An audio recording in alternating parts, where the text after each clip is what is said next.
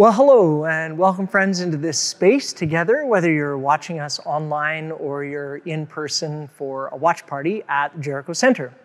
Uh, my name's Brad. I'm part of the teaching and leadership team here at Jericho Ridge, and I'm so glad that you're participating in our community in this way. I want to begin our time together with a little story. It's a story of a man named Christopher McCandless. And he grew up in suburban Virginia in 1990. He graduated from Emory University with great grades. But shortly after that, he ceased communicating with his family. He gave away his college fund of almost $25,000 to Oxfam, and he began traveling across the western United States. On April 28, 1992, McCandless hitchhiked to the Stampede Trail in Alaska. And there he headed down the snow covered trail to begin an odyssey of self discovery with only 10 pounds of rice, a 22 caliber rifle, several boxes of ammunition, a camera, his journal, and a small selection of reading material. And it's here where the story takes a bit of a tragic turn because McCandless perished sometime around the week of August the 18th, 1992, after surviving for 113 days in the wilderness. Author Jon Krakauer wrote a best selling book based on his journal entries, and Sean Penn turned his life into a feature length movie in 2007. But there's various theories about what happened. What, whatever you come to believe, what became evident was that McCandless died because he wasn't eating enough to sustain himself. The amount of calories he was expending every single day hiking and hunting and foraging was greater than the number of calories he was putting into his body. And so he went into, over time, a severe caloric deficit, and his body weakened to the point where he effectively starved to death. One of the things that his story teaches us is that what you put in your body matters. How much you put in your body matters. And this is true whether it's physically, emotional, intellectual, relational, or spiritual. And so we're going to talk a little bit today about what a healthy input, a healthy diet looks like, and what part the communion table for people of faith plays in that, especially during the time of COVID 19.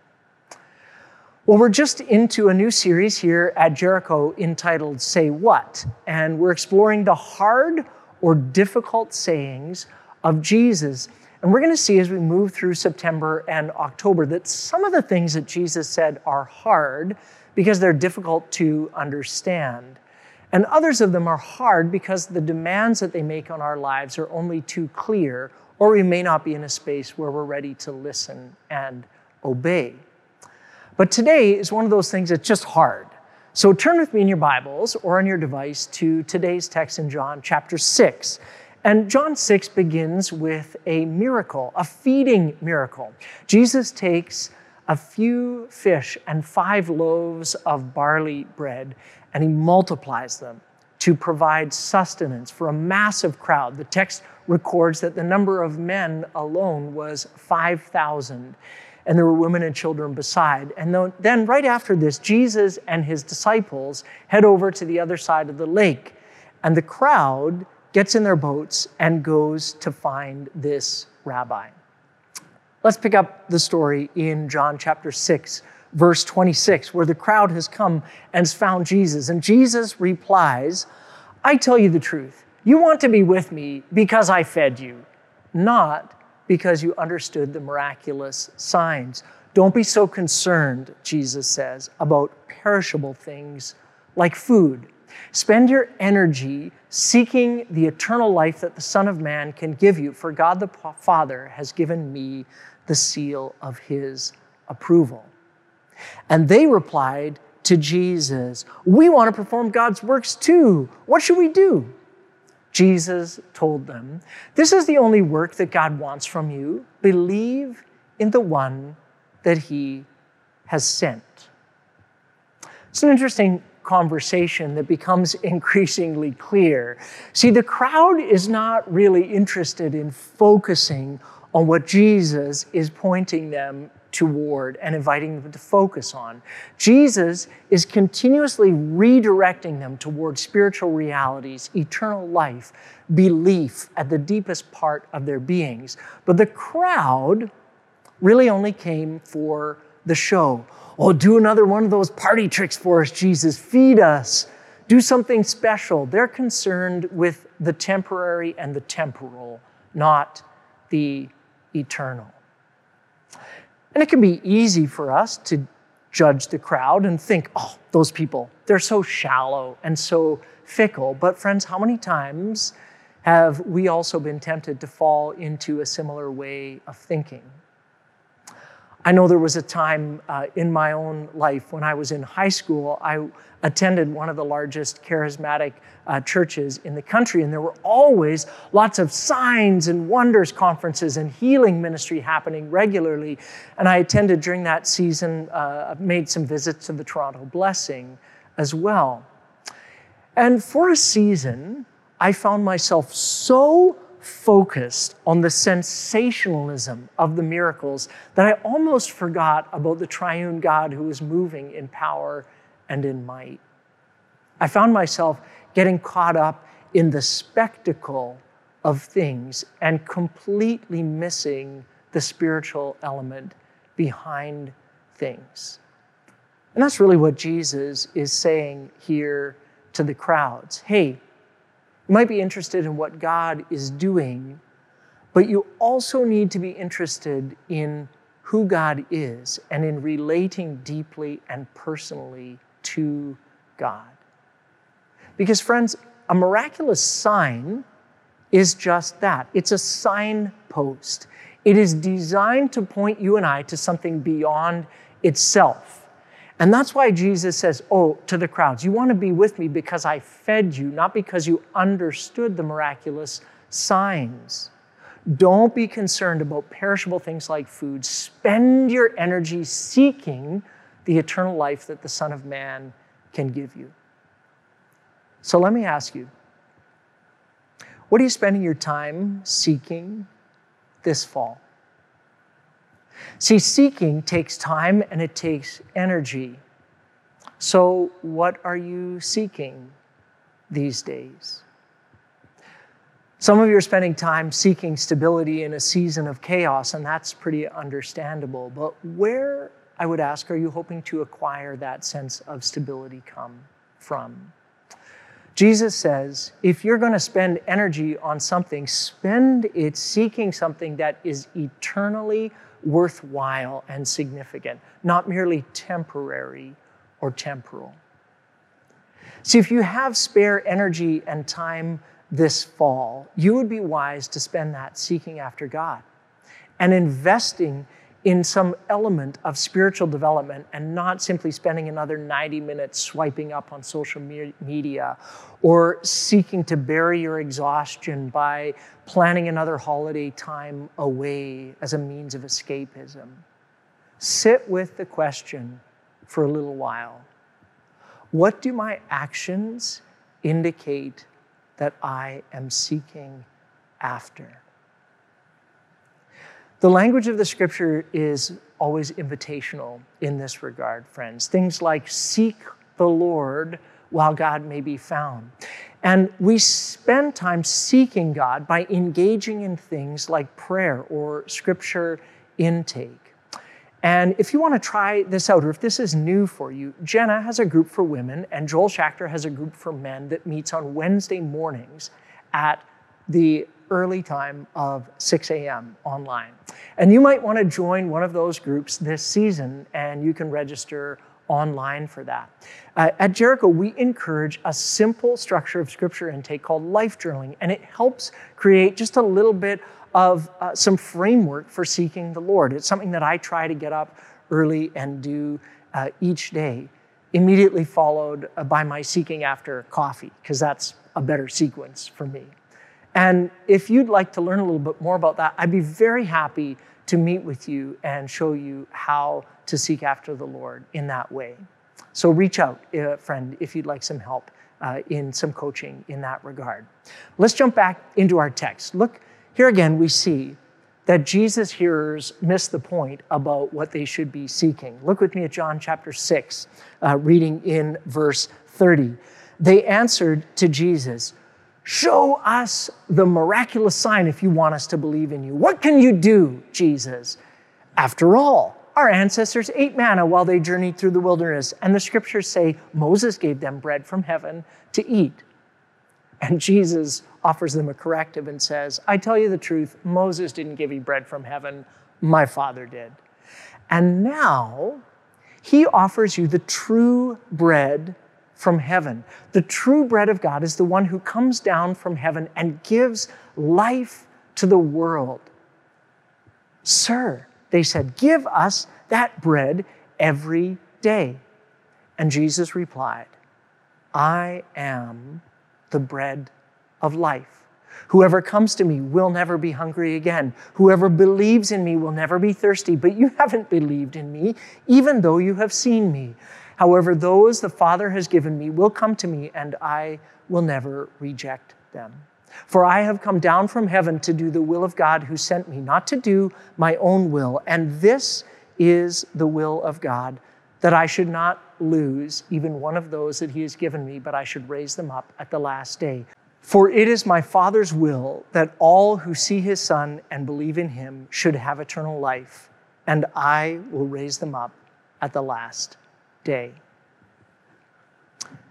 See, the crowd wants a sign, and they settle on another food miracle. This one's from the Old Testament experience of the ancient people of Israel. See, after their miraculous deliverance from Egypt, the over 1 million women, men, and children began a 40 year season of wandering in the wilderness, in the desert. And the wilderness, as Chris McCandless found out, is not a great place for food sources. So God did a miracle for the ancient Hebrew people every single day. God provided bread Little round, tiny pieces of wafers that appeared on the ground with the dew each morning, six days a week for 40 years. It was called manna. And this manna literally sustained the nation during that season of wilderness wandering. And so the people here say, Yeah, that would do, Jesus. Bread from heaven, make it happen for us. Then we'll believe in you. And Jesus turns the tables and says, Oh, you want bread from heaven? Done. I am the bread of life. I am the true bread that comes down from heaven, and I have come to give my life for the world. But lest the people miss the point, which we all have a tendency to do from time to time, Jesus presses in even further and deeper with the bread talk. Look with me at John 6, verse 48. Yes, Jesus said, I am the bread of life. Your ancestors ate manna in the wilderness, but they all died. Anyone who eats the bread from heaven, however, will never die. I am the living bread that came down from heaven. Anyone who eats this bread will live forever. And this bread which I offer so that the world may live is my flesh. And then the people began arguing with each other about what he meant. How can this man give us his flesh to eat? They asked. So Jesus said again, I tell you the truth. Unless you eat the flesh of the Son of Man and drink his blood, you cannot have eternal life within you. But anyone who eats my flesh and drinks my blood has eternal life, and I will raise that person on the last day. For my flesh is true food, and my blood is true drink. Anyone who eats my flesh and drinks my blood remains in me, and I in him. I live because of the living Father who sent me, and in the same way, anyone who feeds on me will live because of me. I am the true bread that came down from heaven. Anyone who eats this bread will not die as your ancestors did, even though they ate the manna, but will live forever. He said these things while he was teaching in the synagogue at Capernaum. And many of his disciples said, mm, This is very hard to understand. How can anyone accept it? I get it. Why they would say that. It is confusing, gang. All of this talk eat my flesh, drink my blood. It, it starts to make sense why, in the first century, some of the ancient Romans, looking from the outside in at the church, accused the new Christians of cannibalism. They heard these whispers that people were feasting on the body of a deceased man. They heard rumors that at the Christian gatherings they drank blood. But what they were missing was that Jesus was using himself as a sign. He was pointing to not something literal, but something deeply spiritual. In this discussion of bread, Jesus is picking up on the crowd's request for manna, and he's linking himself in to that Old Testament narrative, not just of the wilderness manna, but also of the Exodus event itself. You see, the Exodus was that great moment of deliverance that the Jewish people still celebrate to this day through the Passover meal. Our uh, confession of faith notes it this way God instituted the Passover meal to remind Israel that salvation from bondage in Egypt was at a great cost. See, in Passover, there was a lamb that was slain and eaten on the Passover night, and the blood of that lamb was applied to the doorposts of homes of the covenant people. And that was to be an eternal witness to the salvation which God would miraculously provide in Jesus. It pointed forward. And so Jesus here uses the Passover imagery to reimagine for his followers what his own sacrifice of his life on the cross means. And Jesus is saying to his followers, just like you take a loaf of bread and you break it, and it provides as you feast upon it nourishment, so too I am the living bread. And this bread that I offer so that the world may live is me. It's my flesh.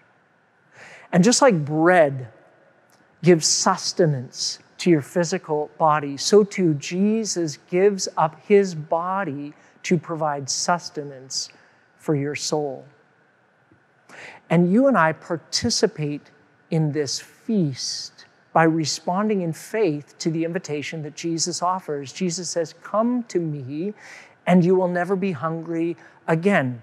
He's not saying that you'll never have to eat physical food again. He is saying that when you respond in faith, your soul will be satiated and filled at the deepest of levels. When he says, Believe in me, it will quench your spiritual thirst in a way that nothing else in this world can satisfy. Anyone who does this, Jesus said, anyone who feeds on me, who receives their nourishment from me, will live because of me. And so I get it that people were confused and perhaps a little bit grossed out. Who in the world talks like this? Well, Jesus did. And part of it was because of what we talked about last weekend. Jesus wanted to make people who had only come to him for a free lunch work a little bit harder and think more deeply about the true spiritual state of their lives. So remember here, Jesus isn't being literal. And he isn't saying, and we as Anabaptists do not believe, that the bread in the communion moment is somehow then transubstantiated, or once it's prayed for, it literally becomes the body of Christ. We don't uh, take it to that extent.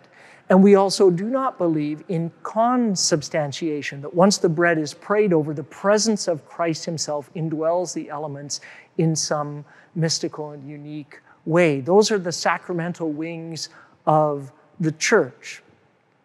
But on the opposite end, there's a group that says, oh, it's just a symbol.